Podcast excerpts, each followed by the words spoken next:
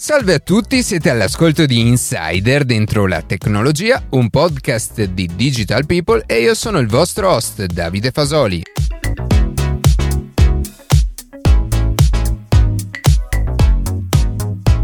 Oggi parleremo di comunità energetiche e dell'importanza della loro nascita per rendere il futuro realmente sostenibile e più autonomo dal punto di vista energetico. Prima di passare alle notizie che più ci hanno colpito questa settimana, vi ricordo che potete seguirci su Instagram a chiocciola dentro la tecnologia, iscrivervi alla newsletter e ascoltare un nuovo episodio ogni sabato mattina su Spotify, Apple Podcast, Google Podcast oppure direttamente sul nostro sito.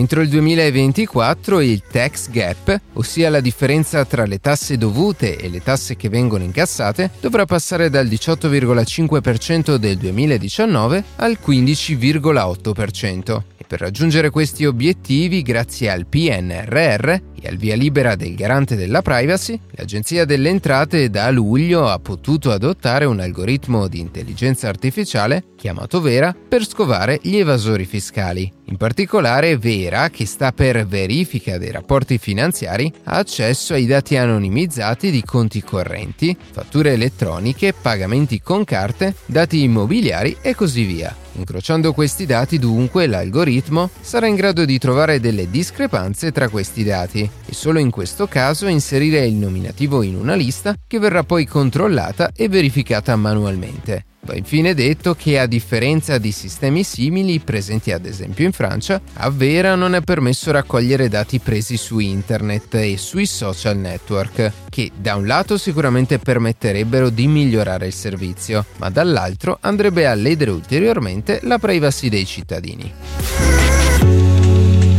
Lo scorso mercoledì, durante il consueto evento di settembre, Apple ha presentato i nuovi Apple Watch, tra cui un modello dedicato a chi pratica sport estremi e necessita di uno smartwatch più resistente e con un'autonomia superiore un miglioramento delle AirPods Pro, le cuffiette in-ear di fascia alta e infine Apple ha introdotto i nuovi iPhone. Sebbene l'evento sia stato carente di grandi innovazioni, è sicuramente degna di nota una nuova feature, inizialmente disponibile solo negli Stati Uniti e in Canada, chiamata SOS via satellite, che permette ai nuovi iPhone 14 e 14 Pro di comunicare con un satellite in orbita attorno alla Terra per inviare una richiesta di aiuto testuale in quei luoghi luoghi in cui non vi è copertura di qualunque operatore telefonico. Questa funzionalità ha qualcosa di incredibile, anche se non è esente da limitazioni. Infatti, oltre a non trattarsi di una vera e propria chiamata di emergenza a voce, per poter comunicare con il satellite è necessario direzionare il telefono verso lo stesso satellite e di conseguenza trovarsi in un luogo aperto.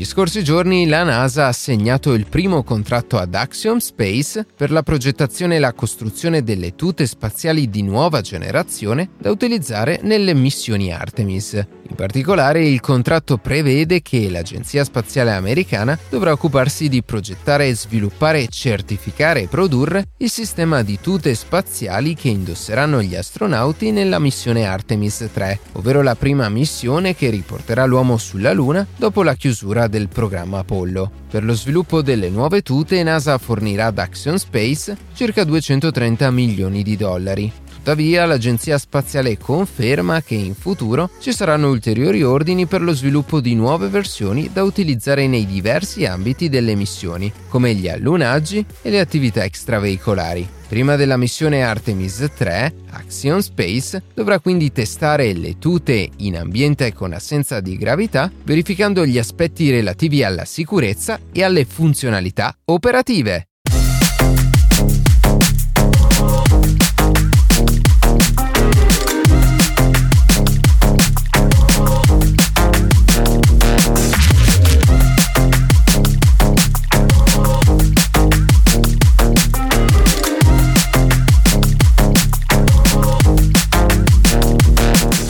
Scorsa settimana è ripresa la regolare programmazione delle puntate in uno scenario con protagonista una guerra, che si protrae da oltre sei mesi. l'inflazione alle stelle ed un ricatto energetico da parte della Russia sempre più stringente. E questo sicuramente non è il contesto geopolitico in cui speravamo di tornare. Ai telegiornali e sulla stampa nazionale non si fa altro che parlare delle conseguenze che la popolazione europea dovrà affrontare nell'immediato futuro conseguenze che probabilmente si concretizzeranno nei mesi a venire in misure eccezionali come il razionamento dell'energia e del gas, con l'obiettivo di limitare l'utilizzo degli impianti di riscaldamento e di illuminazione pubblica nelle ore in cui il loro impiego risulta meno necessario. Chiaramente una situazione di natura emergenziale come questa mette davanti l'Italia e l'Europa a scelte che potrebbero rivelarsi difficili. Perciò iniziare già ora a studiare soluzioni innovative e sicure per la nostra tutela e stabilità è sicuramente la strada migliore per evitare di ricaderci nel prossimo futuro.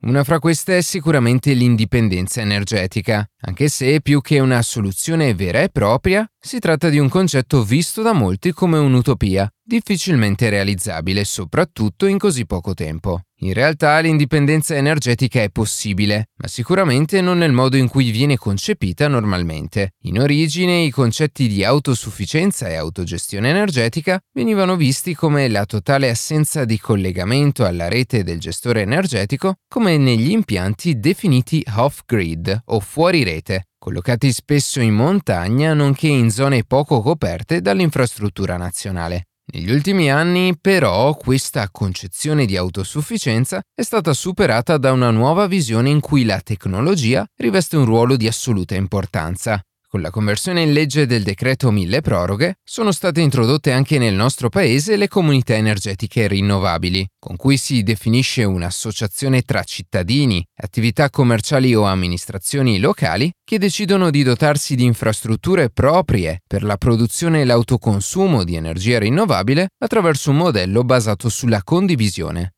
Se però in Italia sono state introdotte solo recentemente, in diversi paesi del nord, in special modo Germania, Danimarca e Paesi Bassi, le comunità energetiche sono una realtà presente sul territorio da diverso tempo, attraverso le quali avviene il consumo e lo scambio di energia secondo i principi di responsabilità ambientale, sociale ed economica e la partecipazione attiva a tutti i processi energetici da parte dei membri. Da un punto di vista tecnologico si tratta dunque di un importante passo in avanti verso la produzione e la distribuzione di energia a chilometro zero attraverso le reti intelligenti o smart grid, definite così in quanto ottimizzano la ripartizione dell'energia, minimizzando allo stesso tempo sovraccarichi e variazioni di tensione. Negli ultimi anni, soprattutto con l'adozione sempre maggiore delle fonti rinnovabili, le smart grid sono diventate il nuovo modello a cui puntare, anche perché transitare verso una green economy basata sul rinnovabile significa incrementare significativamente gli impianti di produzione energetica, i quali, essendo meno efficienti dei sistemi tradizionali a combustibili fossili, ma molto più numerosi, necessitano delle integrazioni di reti più semplici e veloci rispetto a quelle appartenenti ai modelli più grandi e centralizzati.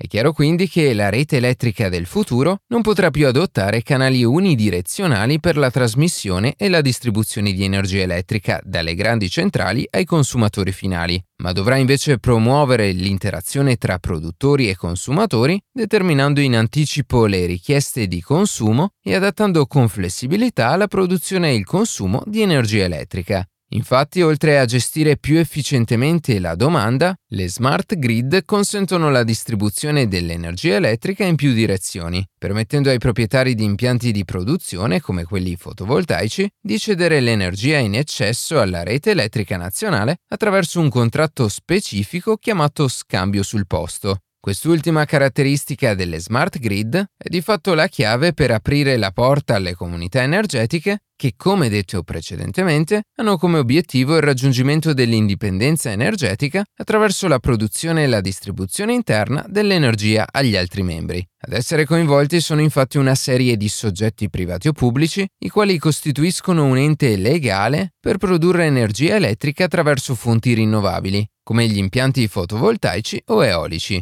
Tali infrastrutture possono essere condivise all'interno di una comunità, oppure soddisfare il fabbisogno di un'entità singola. ad esempio un sistema fotovoltaico installato sul tetto di una casa, un'azienda o un'amministrazione pubblica. Con l'introduzione del modello comunità energetica i consumatori non sono più dei soggetti passivi che acquistano unilateralmente l'energia dal fornitore, ma si trasformano in consumatori attivi in grado di produrre energia da utilizzare autonomamente oppure all'interno della comunità, cedendola al proprio fornitore in cambio di un rimborso parziale dell'energia riacquistata nei momenti di non produzione. Dopo aver capito cosa sono e qual è il principio di funzionamento delle comunità energetiche, vediamo ora quali sono i punti chiave per poterle realizzare. Il primo step consiste innanzitutto nella costituzione di un'entità legale tra i soci membri. E dal momento che per legge lo scopo di una comunità energetica non può essere il profitto, generalmente corrispondono alle forme più comunemente utilizzate come l'associazione non riconosciuta o la cooperativa. Fatto ciò, si procede con l'individuazione dell'area su cui installare l'impianto, il quale deve essere in prossimità dei consumatori, come nel caso di un condominio che posiziona un impianto fotovoltaico sul tetto per condividere l'energia prodotta a tutti gli appartamenti che sono entrati a far parte della società. Una volta completata l'infrastruttura all'interno della quale possono essere installati uno o più sistemi di accumulo, la comunità può fare istanza al gestore dei servizi energetici per ottenere degli incentivi previsti dalla legge che in questo caso riguardano ovviamente solo quella parte di energia effettivamente condivisa all'interno della comunità. Chiaramente quest'ultimo è uno dei benefici principali che comporta la realizzazione di una comunità energetica. Ma oltre a questo si aggiunge anche l'aspetto sociale, dato dalla condivisione degli incentivi finanziari e dai profitti economici, e soprattutto l'aspetto ambientale, che si realizza nella riduzione delle emissioni di CO2 e di altri gas clima alteranti attraverso una minor domanda di energia elettrica proveniente da fonti di origine fossile, se infatti il valore medio di emissioni per ogni kilowattora consumato dal contatore domestico è di 352,4 grammi di CO2 equivalente, per la produzione fotovoltaica, ad esempio, al netto di CO2 emessa in fase di realizzazione dell'impianto e dei suoi componenti, non avviene alcuna emissione dannosa per l'ambiente. Considerando poi che in Italia una famiglia media consuma circa 2700 kWh di energia elettrica ogni anno, con un impianto fotovoltaico si eviterebbe il rilascio in atmosfera di circa 950 kg di CO2, equivalente all'attività di assorbimento di circa 95 alberi. Secondo l'ultimo rapporto Comunità Rinnovabili di Lega Ambiente, al momento in Italia sono attive 35 comunità energetiche rinnovabili, mentre in fase progettuale o che stanno muovendo i primi passi verso la costruzione altre 65. Il problema sta nel fatto che tali numeri si confermano drammaticamente insufficienti per affrontare la crisi energetica attuale e soprattutto rischiano di far saltare l'obiettivo dei 70 GW di nuova capacità rinnovabile da installare entro il 2030 e di 95 GWh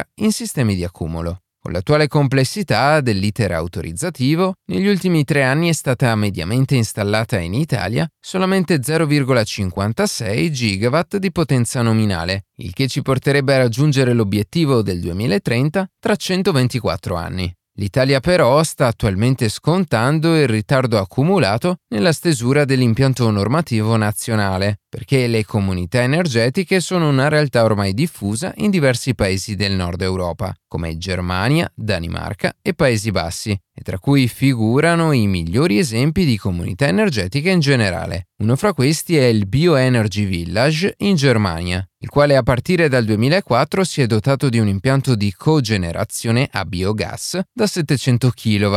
e di una caldaia a cippato da 550 kW, con cui genera il 70% del calore e il doppio dell'energia elettrica necessari a soddisfare il proprio fabbisogno. Secondo le previsioni di Enea, si stima che per il 2050 circa 264 milioni di cittadini dell'Unione Europea si uniranno al mercato dell'energia come produttori e consumatori, a sottolineare ulteriormente la valenza ambientale e sociale di una società basata sull'autoconsumo. Al giorno d'oggi ci sono tutte le condizioni per raggiungere tali obiettivi. Le rinnovabili hanno ormai raggiunto la maturità, il prezzo delle tecnologie è in continua riduzione, al contrario delle fonti fossili. E per le imprese specializzate nell'installazione sia ormai l'imbarazzo della scelta. Quello che manca, almeno nel nostro paese, è sicuramente un iter burocratico efficiente e una maggiore consapevolezza del potenziale della sharing economy, nodo centrale dell'economia circolare, e di cui abbiamo accennato nella scorsa puntata con l'azienda Subito, come ci hanno ampiamente dimostrato le ultime crisi economico-sociali, l'impatto dell'uomo sta producendo ricadute su tutti i livelli. E la dura prova che stiamo affrontando deve essere un'opportunità per creare nuovi modelli di produzione e abbracciare comportamenti orientati all'ecosostenibilità, perché la transizione energetica non è ormai più una scelta, bensì un obiettivo da raggiungere per salvaguardare la nostra esistenza. E una futura rinascita in chiave realmente sostenibile può avvenire anche attraverso l'adozione di nuovi modelli di condivisione come le comunità energetiche.